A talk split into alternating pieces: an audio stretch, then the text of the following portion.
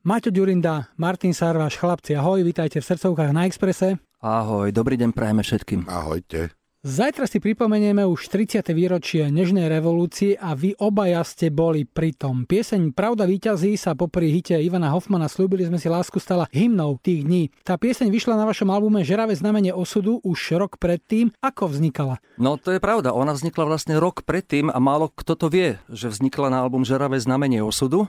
Vznikla tak, že ja som doma zložil pesničku, ktorá bola roková, melodická a keď prišiel refrén, tak som tam cítil, že by tam malo byť tak také spojenie slovné, že pravda víťazí. Ja som bol vždy inšpirovaný takým sloganom československým z obdobia Masaryka, pravda víťazí. Tak som si to tam tak natiahol do refrénu a mal som tam už pravda víťazí refrén. No a prišiel som za pánom textárom Martinom Sarvašom, ktorý tu sedí vedľa mňa a priniesol som mu túto pesničku, že Martin, prosím ťa, skús mi túto pesničku dotextovať, aby bola rebelská, aby mala v sebe silu, aby v nej bolo proste vyjadrené v tom texte túžba po slobode, túžba odbúrať sa spoza železnej opony a tak ďalej. Dal som mu tú pesničku a Martin ju dokončil.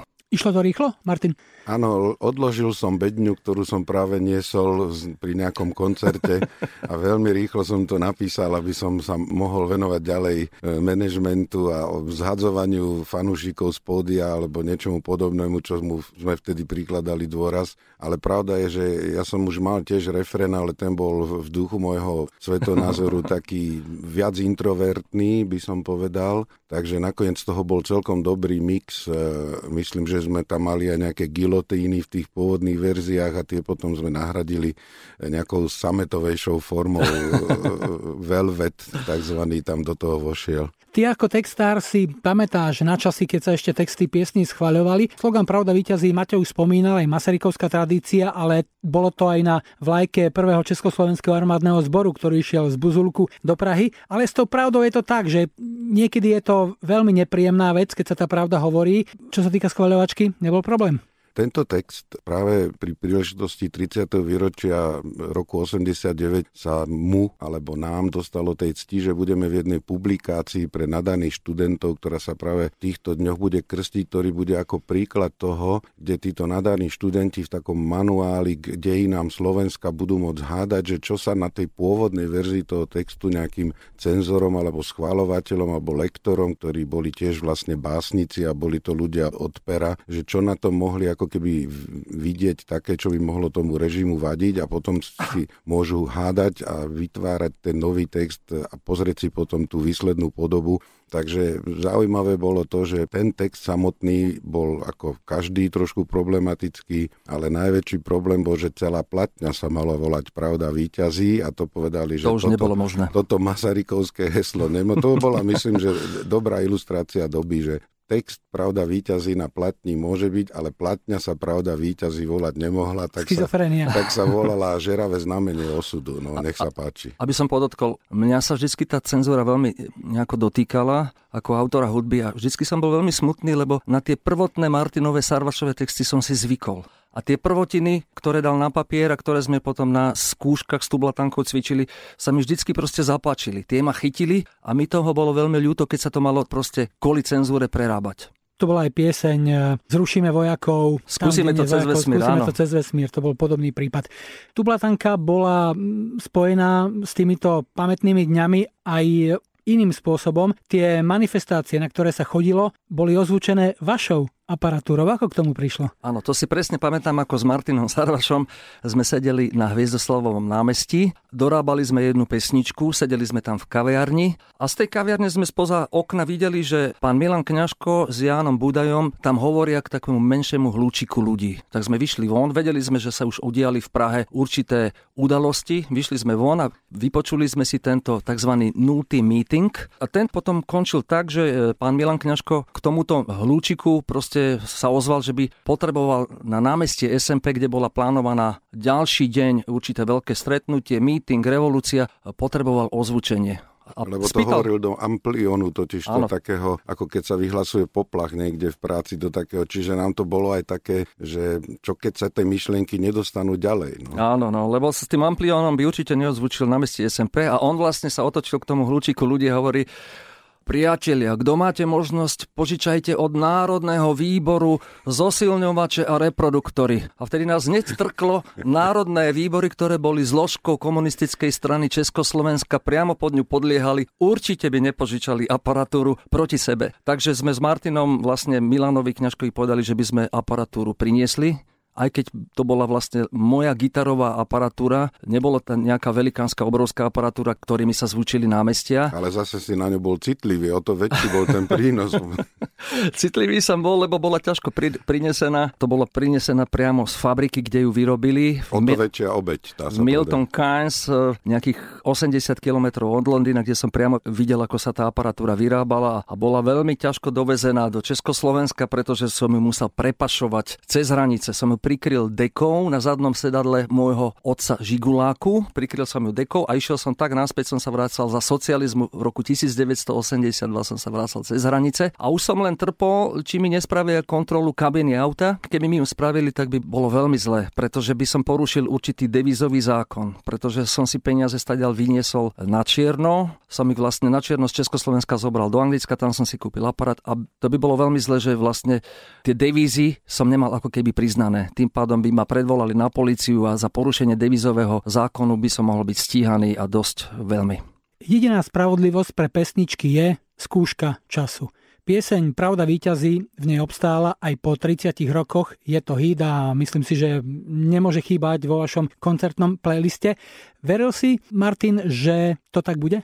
Tak e, dodnes e, musím povedať, že je to niečo, čo sa asi málo komu splní, že my sme žili taký virtuálny život, kde pravda, či už vyhráva, alebo aj výťazí tie pesničky, celý ten spôsob života, to bolo jedno, jedno vlastne náhradná realita, ktorá sa zrazu jedného dňa prevalila do skutočnosti, do toho, že som čítal aj Lodo neznáma textík e, z malých letákov. A, Na tribúne no. 17.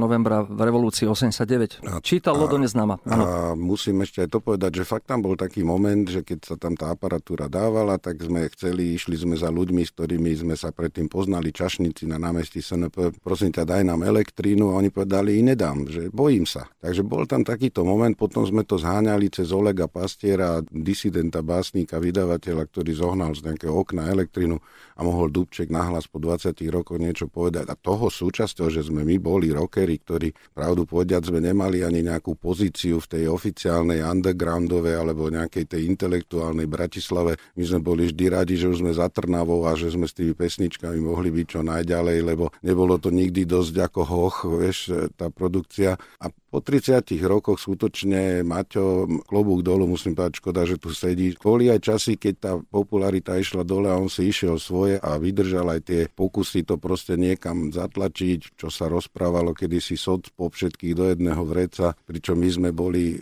myslím si, naozaj niekde inde trošku a dodnes, keď vlastne púšťa niekde v rádiu tú nahrávku z 800. štúdia, povedzme tých starších vecí ako cez vesmír, tak to má proste strašnú dravosť a takú neobrúsenosť činnosť, e, takže to, že sa to dostalo až tam, že naozaj je to na maturitných oznámeniach, my sme vtedy chceli len ísť z domu čo najďalej, dobre sa pobaviť a zažiť dobrý rock and roll v rámci tej tristnej reality, ktorá bola, a že z toho je nejaká klasika dnes, tak to je fakt veľký dar oblúkom sa vrátime k dátumu a k výročiu 17.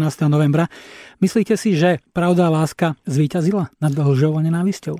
30 rokov od revolúcie prinieslo aj určité sklamanie, pretože naozaj ten odkaz revolúcie bol veľmi silný a jasný. Všetci na námestiach sme si želali, aby tento štát napredoval a mal vlastne morálnosť v sebe, statočnosť, čestnosť, aby nikto z nás na tých námestiach nepomyslel na to, že jedného krásneho dňa, keď príde demokracia, budú vstupovať do politiky aj ľudia zo zištných, vyslovene zištných dôvodov a pôjdu tam robiť prácu, ktorú by mali robiť vyslovene pre národ a pre ľudí, budú robiť skôr pre seba. To je to sklamanie. Ale zároveň sa veľmi teším, že revolúcia bola, pretože musím povedať aj vážne veci.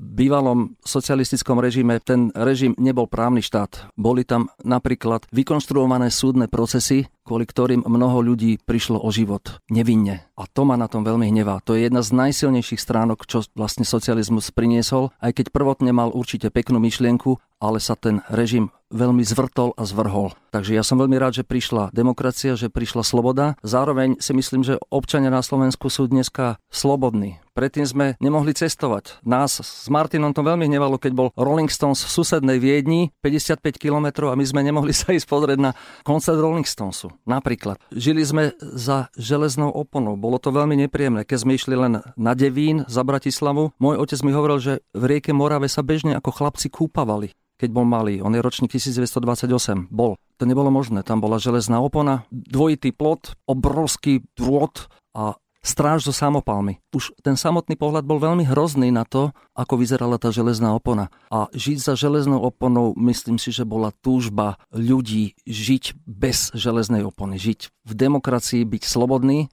Žiaľ, za socializmu nebolo možné ani slobodne myslieť, slobodne sa vyjadrovať, zároveň nebola slobodná tlač, nebol slobodný pohyb ľudí. Dneska môžeme krásne cestovať po celej Európe, samozrejme keď máme peniaze a sme slobodní občania.